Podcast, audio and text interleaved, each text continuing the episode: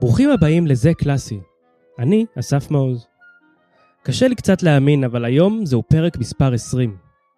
תוך חצי שנה כבר עלו 20 פרקים, וזה בזכותכם, מאזינים ומאזינות יקרים. בפרק היום החלטתי לבדוק את עולם המוזיקה מזווית קצת שונה, עולם ההייטק המוזיקלי. זהו פרק מסקרן מאוד עבורי, בו אני מארח שני אנשים משתי חברות מובילות בעולם המוזיקה והטכנולוגיה. האורח הראשון שלי הוא אורי וינוקור מחברת ארטליסט. אגב, הריאיון עם אורי נערך בזום. ייתכן שאיכות הסאונד לא תהיה אופטימלית.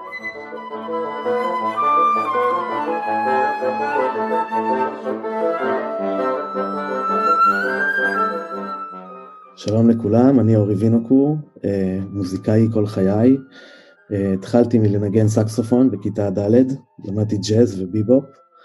אה, אחרי כמה שנים התייאשתי מזה ועברתי לגיטרות ול rock and roll, אה, ולמדתי בתיכון לאומנויות בירושלים במגמת המוזיקה, ולקראת סוף התיכון גם הרמתי בס, שבעצם הפכה להיות הכלי המרכזי שלי לשארית חיי, למרות שאני מנגן עד היום קצת על הכל.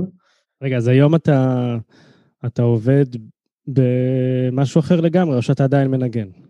אז זהו, אני התחלתי כמוזיקאי מנגן וכותב ויוצר, ועם השנים הפכתי לטכנאי סאונד ומפיק. הייתי המון שנים מפיק אלבומים, עבדתי עם המון המון אומנים ישראלים, הבולטים מביניהם זה אסף אבידן, קרן האן, אורן לביא, סיון תלמור, עוד רבים רבים. הפקתי המון אלבומים ושירים, והיה לי אולפן בתל אביב לשבע שנים שהיה מאוד מאוד פעיל, ובשנתיים האחרונות אני בעצם מנהל אה, בארטליסט, שזאת חברה ישראלית מאוד מאוד מצליחה, שיש לה פלטפורמה של מוזיקה ליוצרי וידאו, אה, ואני בעצם מנהל את ארטליסט אוריג'ינל, שזאת מחלקת מקור, שאנחנו מייצרים תוכן מוזיקלי מקורי לפלטפורמה, אה, ומה שממש הפך ב... אפשר להגיד בחצי שנה האחרונה ממש לדבר עצום ממדים, אנחנו ממש מפיקים המון המון מוזיקה מקורית ואנחנו בעצם יוצרים תוכן שהוא טיילר מייד, כאילו, לא יודע איך להגיד את זה נכון בעברית, אה, תפור למידות הקטלוג, וזהו, זה מאוד מרגש ומאוד מגניב. אז רגע, אז איך uh, מגיע נגן בס uh, לעבוד באחת החברות מוזיקה בעצם הכי מצליחות היום בעולם? Uh, עוד פעם, היה שם הרבה מאוד באמצע. Uh, בעצם אני חושב שכל חיי כמוזיקאי הייתי... ממש כזה בכל הצדדים של המוזיקה, גם ניגנתי, גם כתבתי, גם אפילו שרתי בתקופה מסוימת, אה, וגם הקלטתי, הפקתי, מקססתי, ערכתי, וגם ניהלתי, וניהלתי הרבה טורים והרבה סיבובי הופעות, ואת הלהקה שהייתה לי, קולולוש הרבה שנים, בפועל בעצם הייתי מאוד דומיננטי בניהול שלה. אה, ובוא נגיד ב-15 שנה האחרונות בעצם טיפחתי קריירה של מפיק ועשיתי באמת המון המון מוזיקה. ולפני שנתיים ארטליסט בעצם פשוט פנו אליי, וככה זה התחיל, זאת אומרת, הם בעצם הציעו לי להקים את, ה, את המחלק, מקור הזאת ואז לנהל אותה, וזה מה שאני עושה בשנתיים האחרונות. אמ, וזה איזשהו, דווקא מרגיש לי מבחינה מקצועית איזשהו, איזושהי אבולוציה מאוד מאוד טבעית, כי התפקיד שלי היום כולל את כל הניסיון, שממש כל דבר מה... דברים שעשיתי בחיים, הניסיון שלהם מאוד רלוונטי ל, ליכולת שלי לנהל את הדבר הזה, או, או להקים אותו ולנהל אותו, שזה בכלל אה, חוויה מאוד מסוימת. אז רגע, אז בואו נדבר רגע על uh, מה זה בעצם ארטליסט, uh, מה, מה אתם עושים שם, מה יצרתם, מהי הפלטפורמה הזו? אז ארטליסט זאת פלטפורמה שנוצרה לפני כבר חמש שנים, אני הצטרפתי רק בשנתיים האחרונות, אבל בהתחלה הקימו את זה ארבעה שותפים ישראלים, אה, מהגולן, זה התחיל בגולן, ממש ליד הכנרת, אה, ועד היום הסניף, הסניף, המשרד הראשי של החברה נמצא באפיקים, ליד הכנרת, אה, וזה בעצם היה, התחיל ממפגש של אסי איילון, שהוא מוזיקאי משכמו ומעלה, גם היה מאוד פעיל בארץ בהמון הפקות ועבד עם המון אומנים, והוא פגש את אירה, שהוא היה אחד המנכ"לים של החברה, שהיה יוצר וידאו עצמאי כזה צעיר, ש...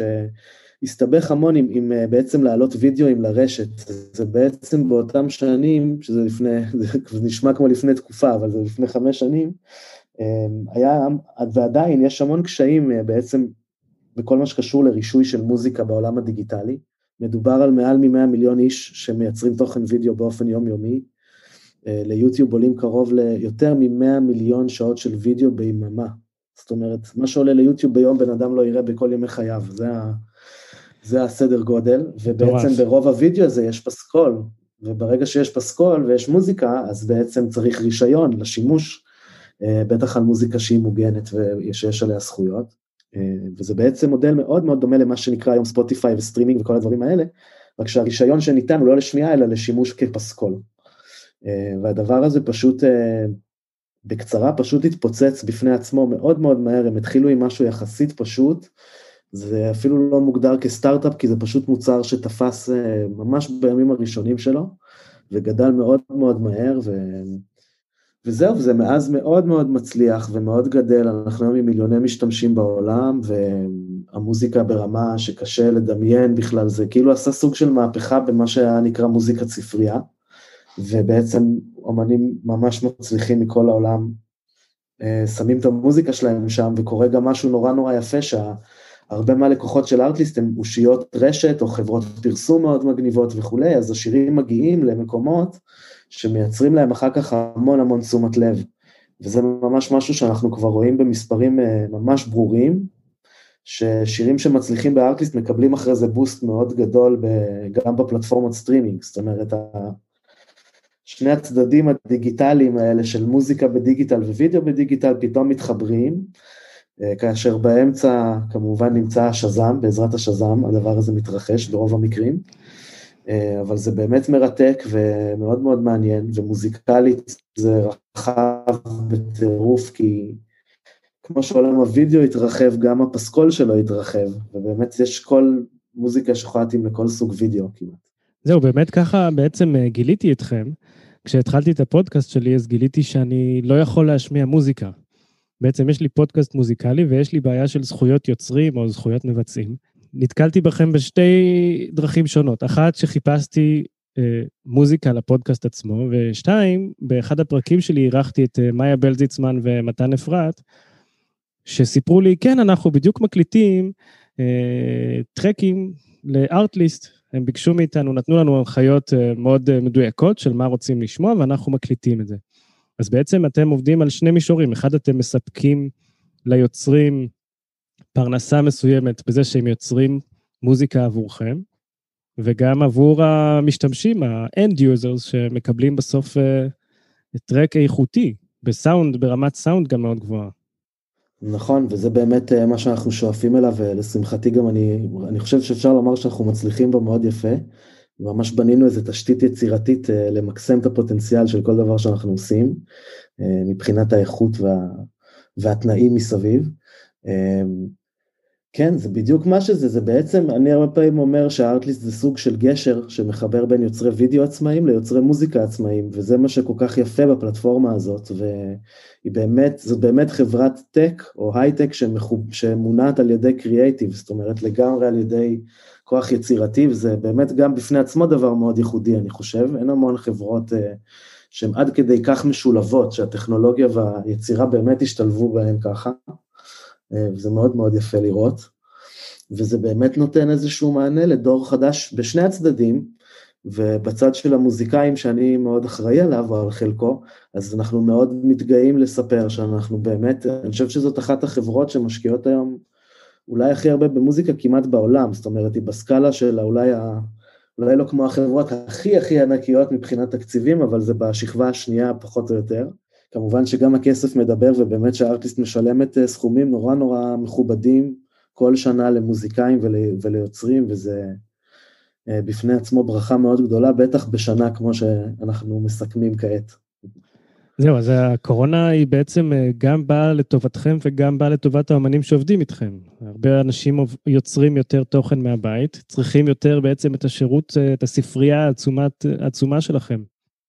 אה, תראה, הקורונה בכללותה היא כמובן סוג של קללה, אה, אבל אה, בארטליסט קודם כל היה, הייתה קפיצה מאוד מאוד גדולה בעצם בנרשמים בצד הלקוחות לשירות הזה, ובמיוחד לקטלוג תוכן וידאו שיש לנו, יש מוצר מקביל של וידאו שנקרא ArtGrid, שזה בעצם קליפים של וידאו שאפשר תחת מנוי להשתמש בעריכה בסרטונים, ודווקא שם הייתה קפיצה מאוד דרמטית, כי בעצם המון אנשים שהיו יוצאים לצלם, פתאום לא יכלו לצאת לצלם. אז היה שם ביקוש באמת קיצוני, במיוחד בתחילת הקורונה.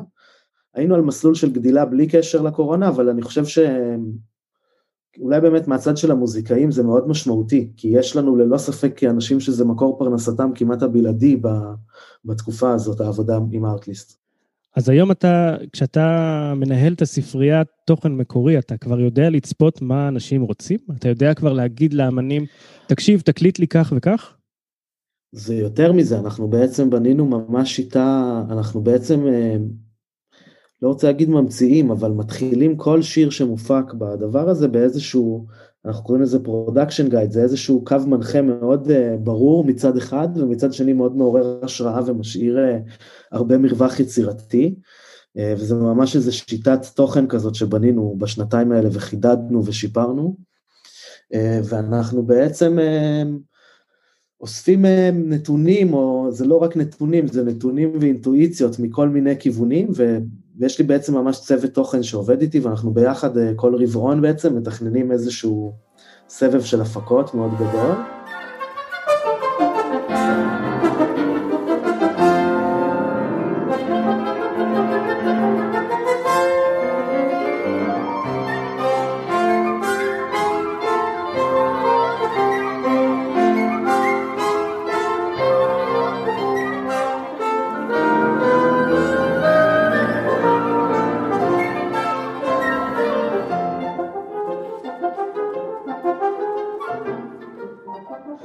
תגיד, בתור אחד שבעצם כל חייו נמצא בתעשיית המוזיקה, ואתה עכשיו נמצא בעצם בתוך ההייטק המוזיקלי הזה, מה, לאן, הולכת לאן הולך עולם המוזיקה? מה אתה צופה שיהיה?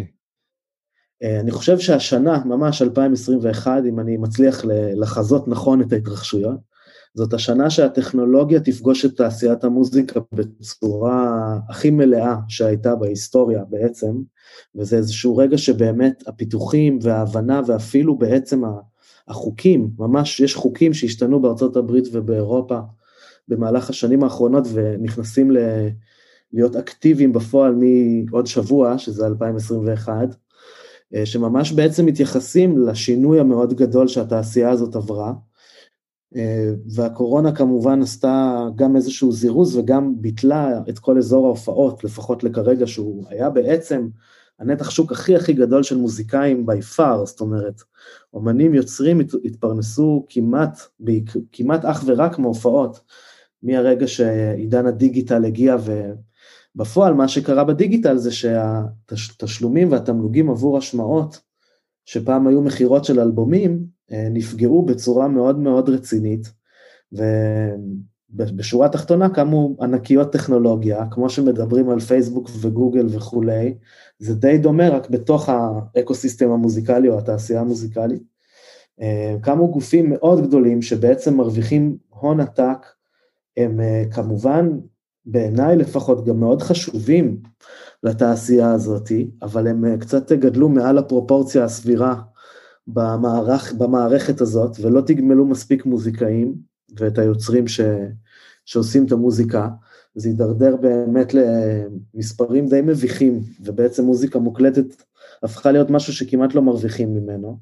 ומה שרואים בעצם ב-15 שנה מאז שזה התחיל לקרות, שמתפתח מתפתח ולדעתי מגיע בשנה שנתיים הקרובות לאיזשהו אה, שיא ואיזשהו שינוי, איזושהי נקודת turning point או tipping point, מה שנוהגים להגיד, אה, זה שבאמת, אה, וארטליסט היא לגמרי חברה מתוך הנקודה הזאת של מוצאים את הנקודות חיבור, איך בתוך העולם הדיגיטלי אפשר לשנות את ההתנהגות ואת ה, בעיקר את ההתנהלות הכלכלית שתטיב יותר עם המוזיקאים והיוצרים.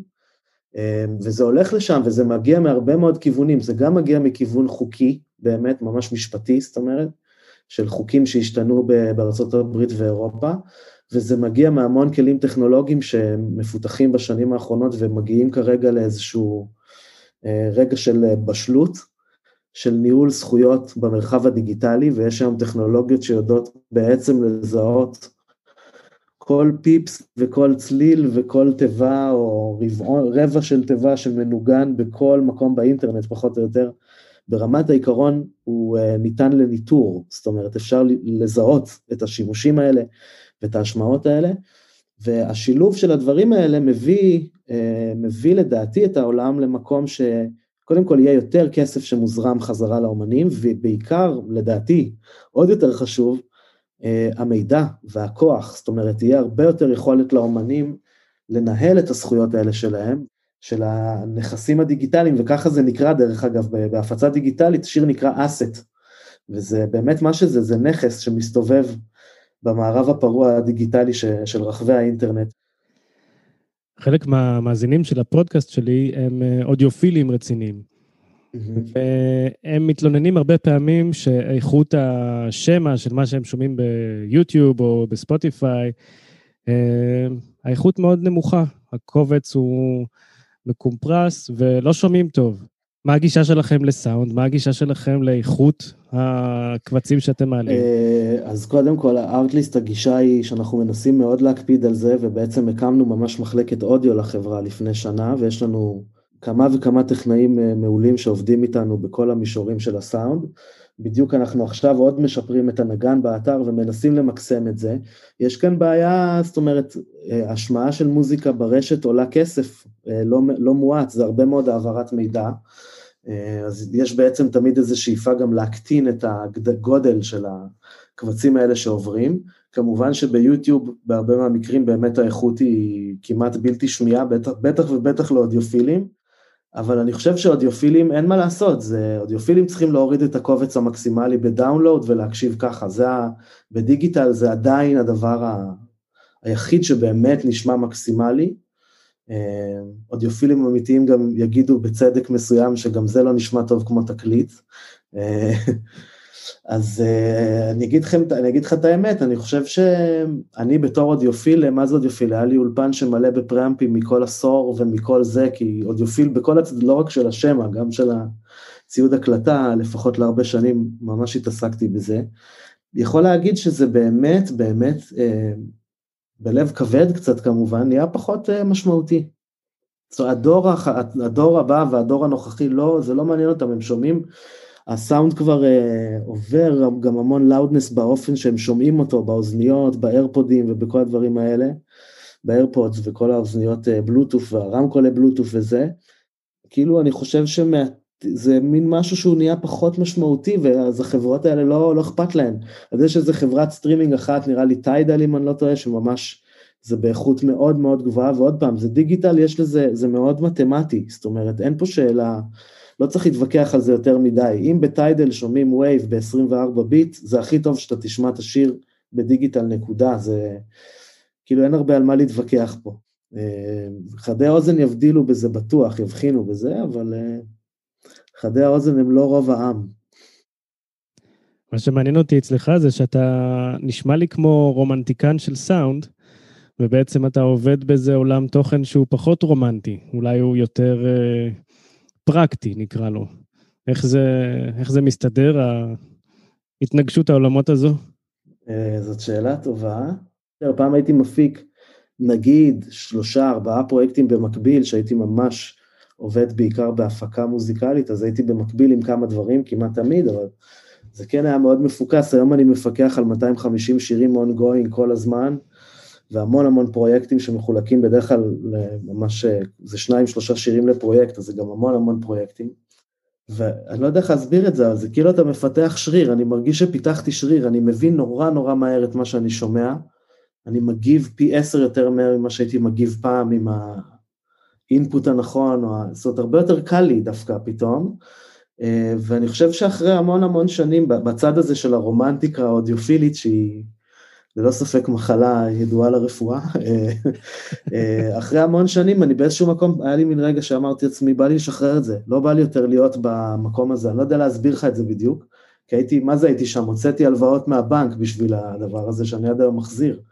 אבל אה, בשביל לקנות איזה פראמפ ומיקרופון ספציפי שהיה בזה, אתה יודע, הייתי הכי שמה. אנחנו קוראים לזה ציודיטיס. אה, יפה, לא ידעתי את זה.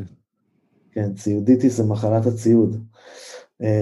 ובאמת, אני אגיד, אבל גם פה יש משהו שקשור לטכנולוגיה, חייב לומר, שלפני לא יותר מעשר שנים, היה על גבול הבלתי אפשרי להוציא תוצאות ממש טובות בעבודה דיגיטלית בלבד, זאת אומרת בלי עבודה עם ציוד אנלוגי, מעבר למה שחייבים, כמובן מיקרופון תמיד יהיה צורך אם אתה רוצה להקליט, אם יש אקוסטיקה בסיפור, אבל uh, היית חייב לעבוד עם המון המון ציוד ולהגיע לאולפן טוב ויקר ש, שנותן לך את הפסיליטי הזה, וזה חד משמעית השתנה ב-180 מעלות למצב שהיום הפלאגינים שקיימים בתוך אה, תוכנות הקלטה הם פשוט ברמה שהיא קשה לתאר אותה, אה, כמה היא בעצם שווה למה שהיה בעולם האנלוגי ומאפשרת בעצם לשמור הכל ולחזור ולתקן, שזה משהו שבעולם האנלוג היה מאוד קשה. אני, אני הייתי עושה עוד מיקסים שהיינו צריכים חצי מהבוקר להחזיר את הכפתורים למקום ביד כדי ולקוות שזה אותו דבר שהיה לפני שבוע, כי החלטנו לתקן איזה שיר, זה כאילו היינו, ב, הייתי במקום הזה. והיום זה משהו שמפיק צעיר היום, אתה אומר לו כזה דבר, הוא אומר לך, מה, על מה אתה מדבר? יש לי save 27, אני חוזר ל-26, אין בעיה. טוב, אני אשאל אותך את השאלה האחרונה שהיא תמיד מעצבנת אותי כששואלים אותי. אתה באמת אחד שהתעסק עם כל הציוד, לא מרגיז אותך שהיום כל אחד יש לו ציוד בבית ב-200 דולר והוא יכול אה, לקרוא לעצמו מפיק? אה, זאת גם שאלה עם הרבה, הרבה עומק מאחוריה בשביל לענות עליה.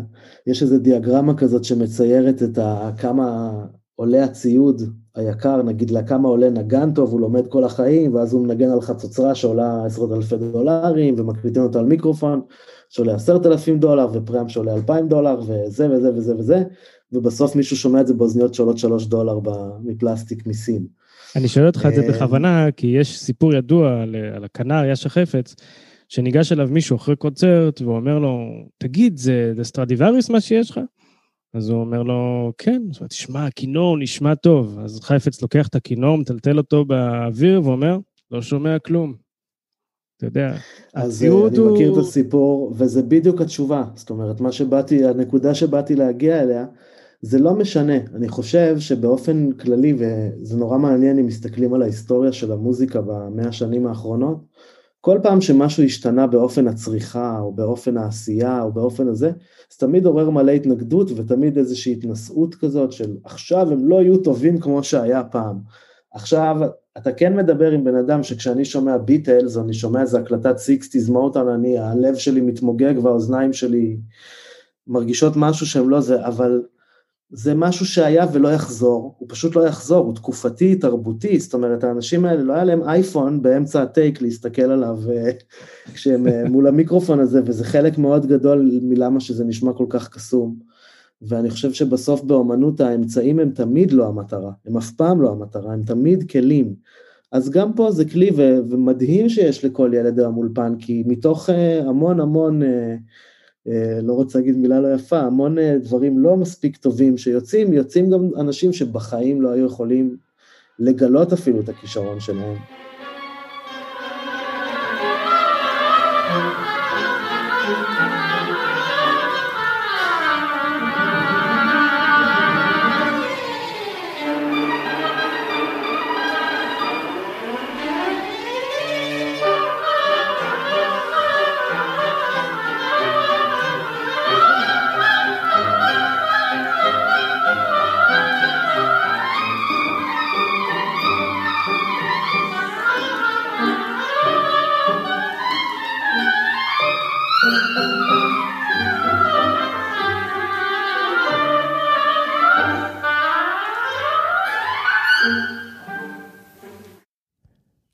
השני בפרק הוא יגאל קמינקה, ממייסדי ג'וי-טיונס.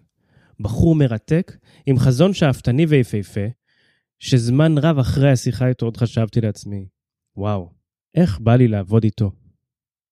Uh, טוב, אז קוראים לי יגאל קמינקה, אני uh, אבובן, uh, מוזיקאי מימים ימימה, גם ניגנתי בסימפונית ירושלים, ובאיזשהו שלב באמת עשיתי את המעבר ל JoyTunes, אני אחד המייסדים של JoyTunes.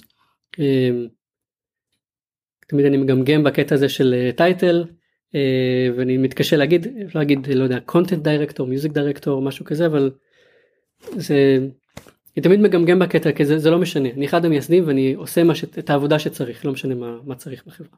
אז מה אתה יותר אתה יותר אה, נגן או יותר אה, איש הייטק?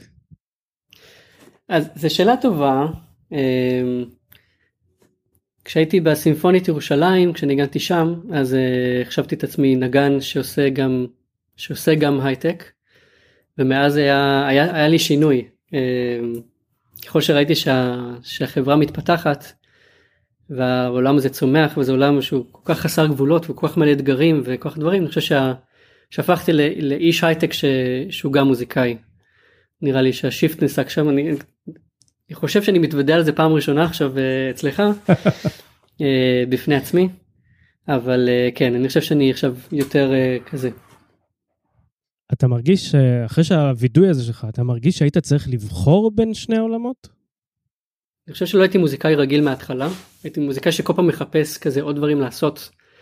מראש תמיד הייתי כזה אחר כך כשנסעתי לגרמניה ואמרתי רק אבוב אז התחרפנתי מלעשות רק אבוב ושוב חיפשתי עוד דברים לעשות. אז גם למדתי חלילית ואבוב ברוק וניסיתי למצוא את מקומי בעוד דברים של מוזיקה. ואחר כך כשחזרתי לארץ אז היה לי כשהייתי בתזמורת הרגשתי צורך לעוד דברים. לא, לא חושב שאני נגן תזמורת כל כך טוב בקטע של אה, כשמנגנים את אותם יצירות שוב זה מבאס אותי. וכשמנגן מנצח אה, פחות טוב אני קמל אני קמל גם אני הבחנתי שאני קמל הרבה יותר מהר מאנשים אחרים מסביבי שיש איזושהי שחיקה טבעית של אה, של נגן תזמורת אני חושב והתפקיד של התזמורת היא לשמר ולרענן את הנגנים שלה. התהליך הזה אצלי קרה פי עשר יותר מהר אצל מאנשים אחרים. אני אגיד שכשחזרתי מגר, מגרמניה והייתי בסימפונית אז כבר אז התחיל ג'ויטונס אה, כבר התחילה אה, ולכן היה לי את ההשוואה הישירה כלומר בין, בין שני העולמות אה, כשעולם אחד הוא מרגש מלא אתגרים וגם מאוד מסוכן אתה לא יודע כלומר עכשיו ג'ויטונס היא, היא, היא בעצם גדולה ומבוססת אמ, אבל אז אתה, אתה בעצם תלוי נורא נורא בביצועים שלך ומה יקרה עוד חודש ומה יקרה עוד חודשיים ואתה לא יודע אם יהיה עוד שלושה חודשים ג'וי-טונס. אה, לכן באמת הבחירה שלי של לעזוב את התזמורת אה, בשביל להיות full time ב JoyTunes, דבר שנעשה אחרי שלוש שנים בתזמורת, כנראה הייתה הבחירה הכי בדיעבד קלה דאז הבחירה הכי ההחלטה הכי קשה שקיבלתי אז כי חששתי שאני באמת אעזוב את המוזיקה לגמרי אבל אה, אבל בדיעבד זה הדבר הכי obvious ש, שיכולתי לעשות וגם הצלחתי לשמור על, אה, על חיים כמוזיקאי עדיין. איך קם אדם בבוקר ואומר טוב אני כל החיים ניגנתי אבוב ועכשיו אני אני אתחיל חברה שעוסקת ב... בהייטק מוזיקלי אני אלמד אנשים אחרים לנגן מה היה התמריץ? אני חושב שלי היה את האופורטוניטי שבעצם היינו שלושה, אני אחי ו... ועוד חבר, שהיה את האופורטוניטי בעצם עם רעיון והזדמנות לעשות משהו. זה התכתב עם, אה, אה, עם רצון שהיה לי המון זמן ואיזושהי הבחנה שאני חי איתה המון זמן, שאני מאמין שאפשר לעשות משהו אחר ושונה עם חינוך מוזיקלי. אה, אמרתי לך את זה קודם בשיחה המקדימה שלנו שהיה לי איזה יגאל הקטן החוצפן והפלצני היה אומר שאני אה, משפט כזה שאני רוצה לבאר את האנאלפביתיות של קריאת תווים בעולם. לא הבנתי למה לא. משימה די גדולה.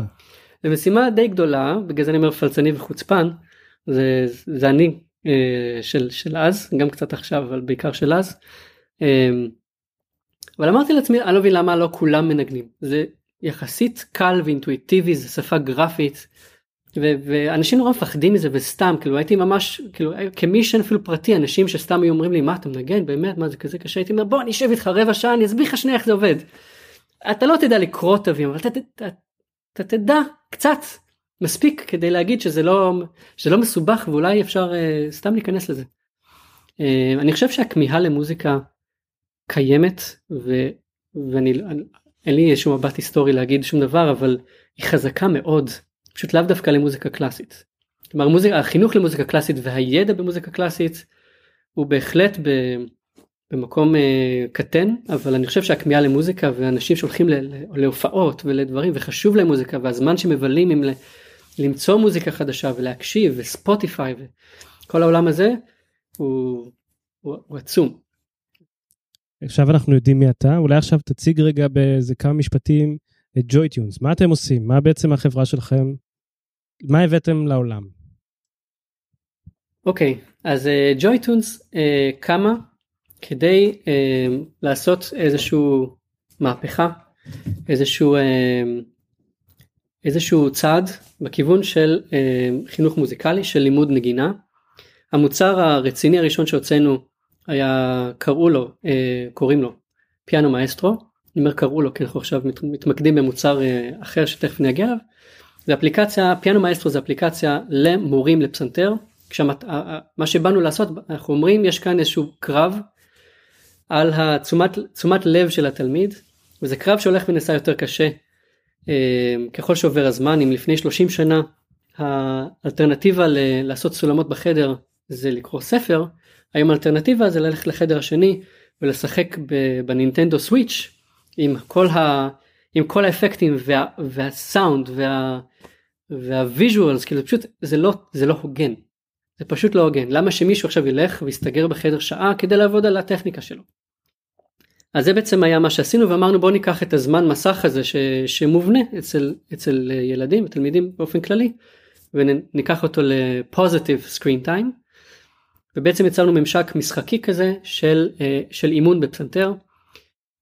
יצרנו דרך משלנו ללמד וגם הוספנו חוברות לימוד שיש לנו אה, הסכמים עם פאבלישרס של חובות לימוד אה, פיזיות שבעצם תורגמו לאפליקציה וכל מורה יכול ללמד עם הדבר הזה לתת גם שיעורי בית הוא מחובר לתלמיד הוא מקבל דוחות שבועיים בדיוק על איך התלמיד עשה והדבר הזה בעצם הלך ותפח ובעצם הגענו באיזשהו שלב להבנה סטטיסט כאילו סטטיסטית מאיזשהו מחקר שעשינו שעשרה אחוז מהמורים בארצות הברית הם משתמשים קבועים שלנו כבר.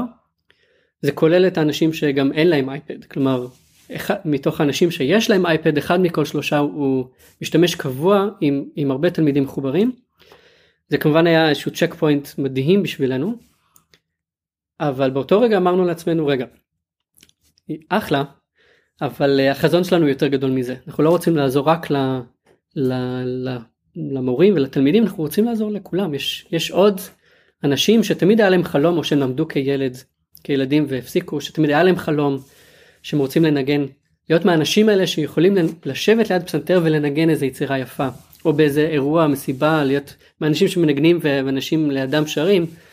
יש כל מיני flavorים או שאתה יודע family gathering כזה של חג כריסמס עכשיו בדיוק.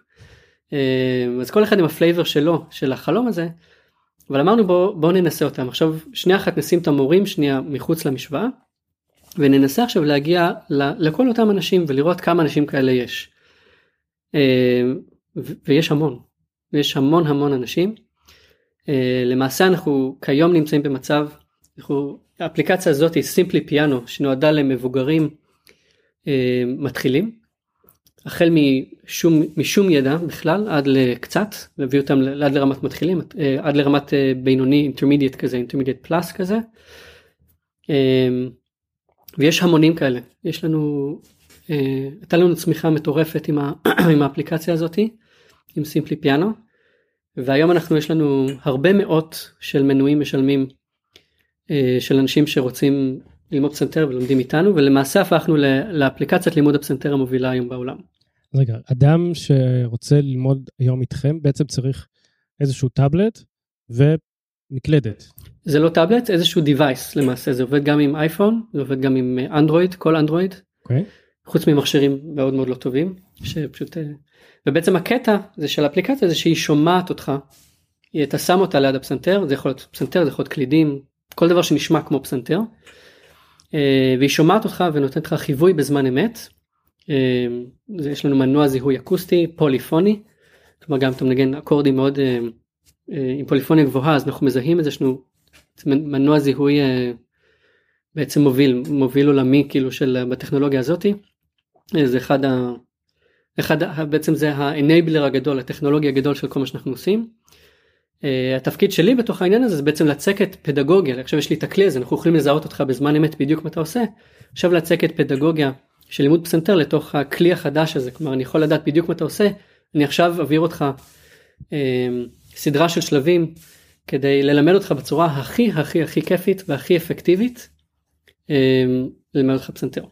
אז בתור תלמיד וגם בתור מורה לכלי, יש משהו מאוד אינטימי בקשר הזה בין מורה ותלמיד. ובעצם אתם לוקחים את זה לאיזה שלב אחד קצת שונה, והמורה הופך להיות המסך. איך אתם, איך עושים את זה? מה, איך מגשרים על הפער הזה בין ה... אולי חוסר אינטימיות, או יוצרים אינטימיות חדשה? קודם כל זו שאלה טובה, אני, אני כן אגיד כבר פה ועכשיו, זה, זה עולה מדי פעם, אנחנו לא באים להחליף מורים, אני חושב שאנחנו ההפך, אנחנו מגדילים את הקהל של מורים. יש לנו המון המון אה, אנשים ש, שלא היו הולכים להתחייב עכשיו למורה פעם בשבוע, פשוט החיים לא מאפשרים להם. יש להם ילדים, יש להם עבודה, מה שיש להם זה 10 דקות פעמיים בשבוע ב-11 וחצי בלילה, זה מה שיש להם. אבל הם תמיד חלמו ללמוד פסנתר אז, אז אנחנו יכולים להיות האלה שדווקא מגשרים על הפער הזה. אה, והמון המון אה, משתמשים שלנו ש, שנכנסו לתוך העניין וגם הוא איכשהו את כל השיעורים שלנו ב, בשלושה ארבעה חודשים ונדבר על חומר לימוד של שנתיים שלוש. המורה לא יכול לדעת מה אתה עושה בין השיעורים. הוא לא יכול להגיד לך אוקיי הוא נותן לך הוראה בוא תנגן עכשיו את היצירה הזאתי. תשים לב במיוחד לשמונה תיבות הראשונות. סתם אני אומר.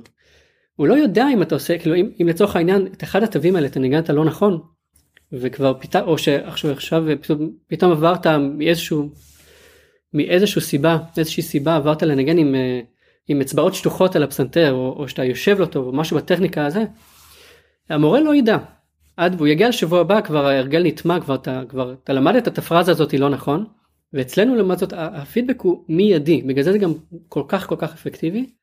אבל גם אם החומר הזה היה לך כאן אתה לא צריך לחכות עד עוד שבוע כדי שהמורה ייתן לך את הגושפנקה אוקיי בוא תמשיך הלאה אתה עברת אוקיי תוך יום הבנת את הדבר הזה יאללה תמשיך הלאה. you can do it כאילו. אחת אבל הבעיות המרכזיות ש... של מורים עם תלמידים זה היכולת לגרום להם להתאמן. איך אתם גורמים לאנשים להתאמן? זאת אומרת, אני, קשה לי מאוד להגיד לתלמידים שלי, טוב, כל יום עכשיו תשקיע עוד כמה דקות, תשקיע עוד חצי שעה, זה כל כך מסובך.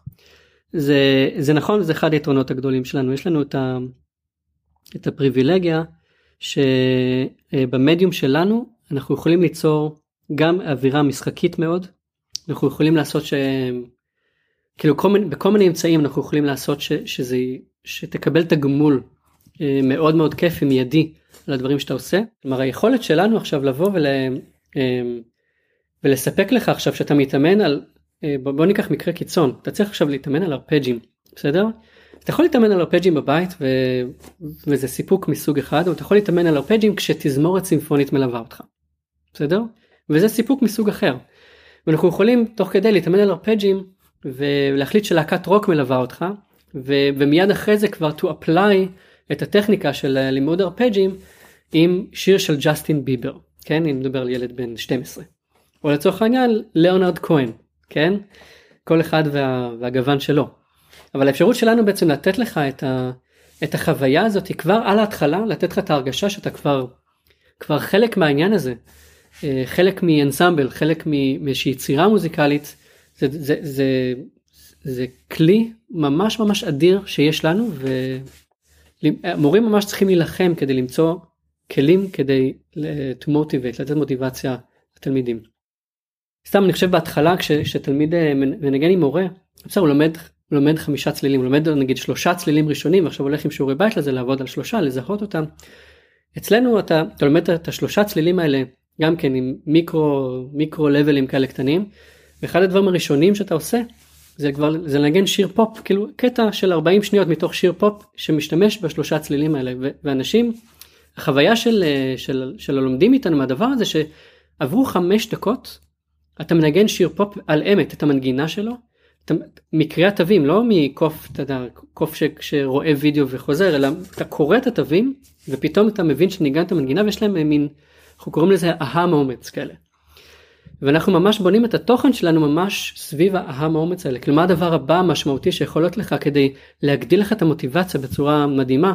אז אנחנו חושבים על, על לא יודע אחרי 25 דקות שאתה לומד אצלנו אתה מקבל פשוט תווים אליך הביתה שתוכל להדפיס תוכל לעשות מה שאתה רוצה כהוכחה לזה שעברו 25 דקות לפני 25 דקות זה היה סינית עכשיו אתה מבין מה כתוב פה עם חמישה צלילים דור המפסול. אז, אז באמת יש לנו גם בתוך הדיזיין הפנימי שלנו, אה, את הבנייה שאמורה להראות לך כמה זה קל, כמה זה אפקטיבי, וממש להראות לך מול העיניים את, ה, את הלימוד קורה, במונחים של דקות, של דקות משחק.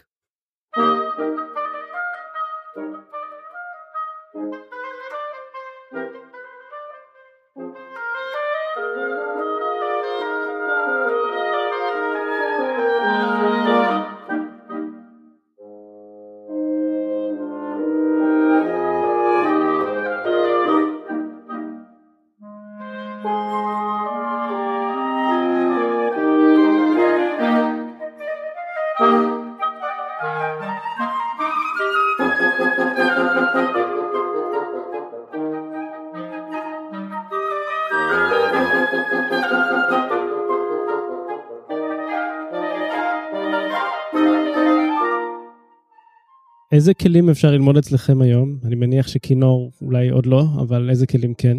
אה, אז התפתחנו הרבה עם הסימפלי פיאנו, ולפני קרוב לשנה הוצאנו את סימפלי גיטר, אה, שהיא אפליקציה מגניבה בטירוף, והיא עכשיו אה, כוכב עולה גם כן בעולם הזה, ואני ממליץ לכולם לנסות, זה כאילו אפילו אפילו פשוט תנסו תראו כזה איך, איך זה עובד ו, ואיך ה, המכניקה עובדת זה פשוט זה אפליקציה היא גם לקחה את סימפלי פיאנו והפכה אותה לעוד יותר חדישה ושייני לפני כמה שנים ניגנתי עם הכנר המאוד מפורסם, דיוויד גארט, שהוא כנר, במקור כנר קלאסי, ועדיין מקליט עם, עם כל התזמורות הגדולות בעולם, אה, יצירות קלאסיות, אבל את רוב הפרסום שלו בשנים האחרונות הוא עשה מהופעות באצטדיונים, כשהוא מנגן כל מיני, מה שנקרא crossover, מנגן כל מיני שירים וכל מיני...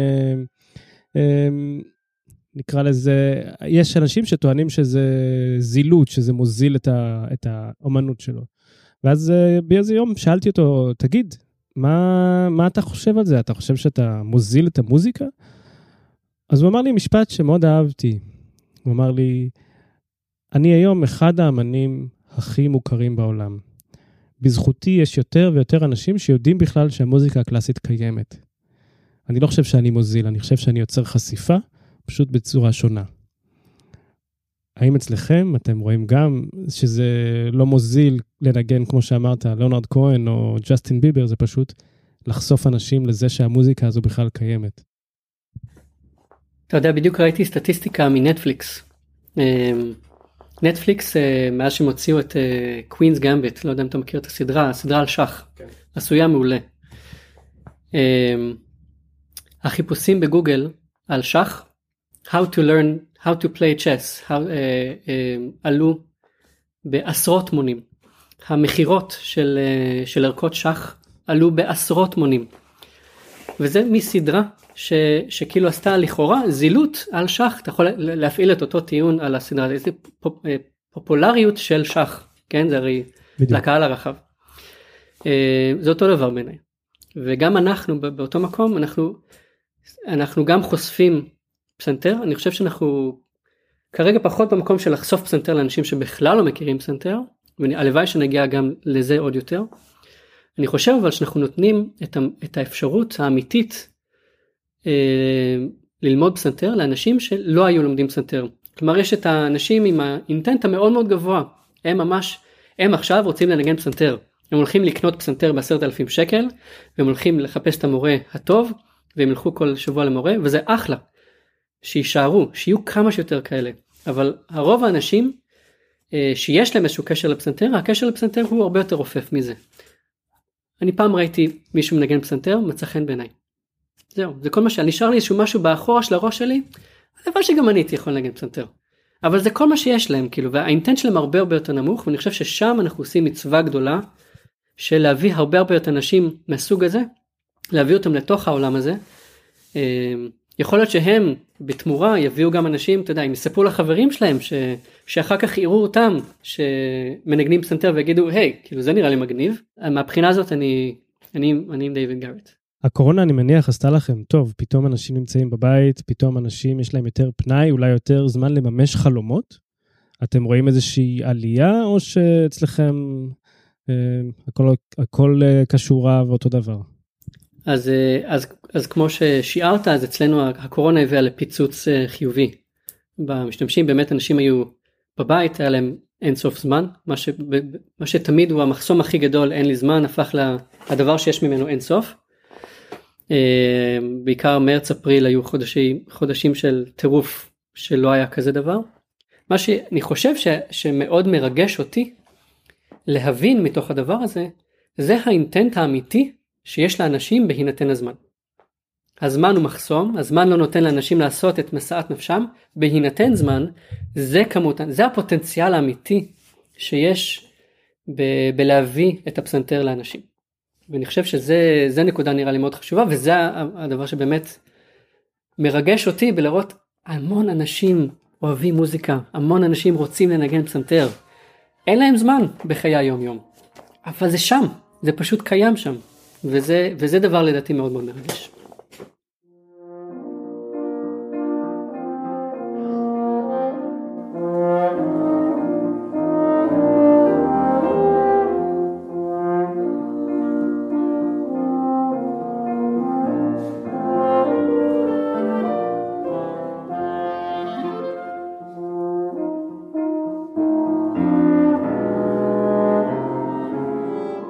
עובד שמגיע פה זה כסטנדרט מקבל גם קלידים אליו הביתה, מתנה, כדי ש... שיתחיל ללמוד פסנתר. אה, כזה כאמירה של החברה. אה, ו... ואני ראיתי שבקרב העובדים אפילו אנשים שדיברתי על הרבה אנשים שהם מוזיקאים אבל אה, חלקם גם ניגנו פסנתר אבל רוב, רוב האנשים גם אם ניגנו תופים או גיטרה לפני זה לא, לא ניגנו דווקא פסנתר. ואנשים אחרי שבאמת נחשפו קצת לפסנתר ובתוך זה גם גם לעולם קלאסי לא רק אבל גם לעולם קלאסי. אז uh, באמת היה לי פעם שעשיתי פה הופעה עם החמישה שלי חמישיית תל אביב uh, חמישיית עץ עשינו פה הופעה יחד עם פסנתרנית מיפן. uh, פה ממש בבמה הזאתי והגיעו פה אורחים גם כל, ה, כל ה, uh, העובדים וגם המשפחות שלהם. זה בעצם היה הופעה כזאתי.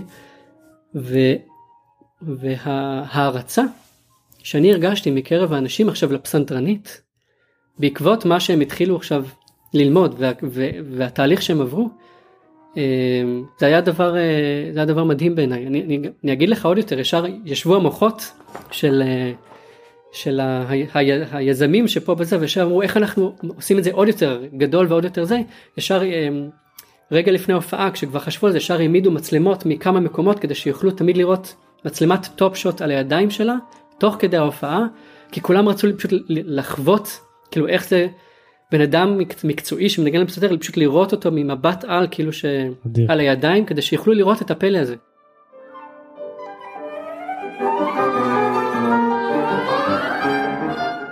אז שוב התחלנו מפסנתר ועברנו לגיטרה אבל בעצם ההתמחות שלנו כיום זה פסנתר למתחילים מבוגרים. מבוגרים מתחילים פסנתר כל אחת מהמילים האלה אפשר להחליף, ב, ב, היא בעצם ציר שאפשר להחליף עכשיו ב, במילים אחרות, כן? פסנתר אתה יכול להחליף בכל כלי אחר, עברנו עכשיו לגיטרה, אנחנו רוצים לעבור לכלים, כמובן שזה בסדר אה, מבחינה עסקית, זה יהיה חכם לעבור את זה לפי אה, לסדר פופולריות וזה יכול להיות אה, יוקלילי וזה יכול להיות פתופים ובאס ו, וכינור וסקסופון וחליל ואבוב כאמור לעולם לא, אם שופטים לפי, לפי תכנות עסקית.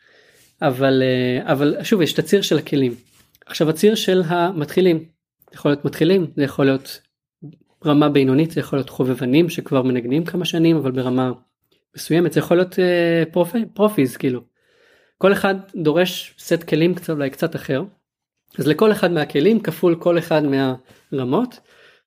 כאילו הפואנטה שלי זה ש, שזה כאילו כמה שאנחנו עכשיו בהיי והולך לנו ממש ממש טוב. אה, ושזה באמת באמת באמת חלום וזה, ו, ועדיין ההרגשה היא שזה קצה הקרחון. יש, יש המון המון המון מה לקחת את זה אה, ועוד המון המון המון טוב לעשות אה, בעולם. אה, אז באמת החזון שלנו הוא ש, שאנחנו מאמינים שבכמעט כל בית בעולם יכול להיות מישהו עם איזשהו צורך מוזיקלי ואנחנו אולי יכולים להיות אלה שיגשימו לו את הצורך הזה בין אם הוא זמר ובין אם הוא הסבא שניגן פעם ורוצה לחזור ובין אם זה אה, פעוט שעושים לו כזה פרי מיוזיק כלשהו. עולם מוזיקלי זה, זה השאיפה. טוב, אולי החלום שלך ש... לבאר את, ה... איך קראת לזה? הבורות המוזיקלית? האנאלפבית- האנאלפביתיות המוזיקלית? אנאלפביתיות של קריאת תווים. אז אולי זה... אל תעשה אותי יותר חוצפן ממה שהייתי. אולי זה עוד יקרה. הלוואי, אמן אמן.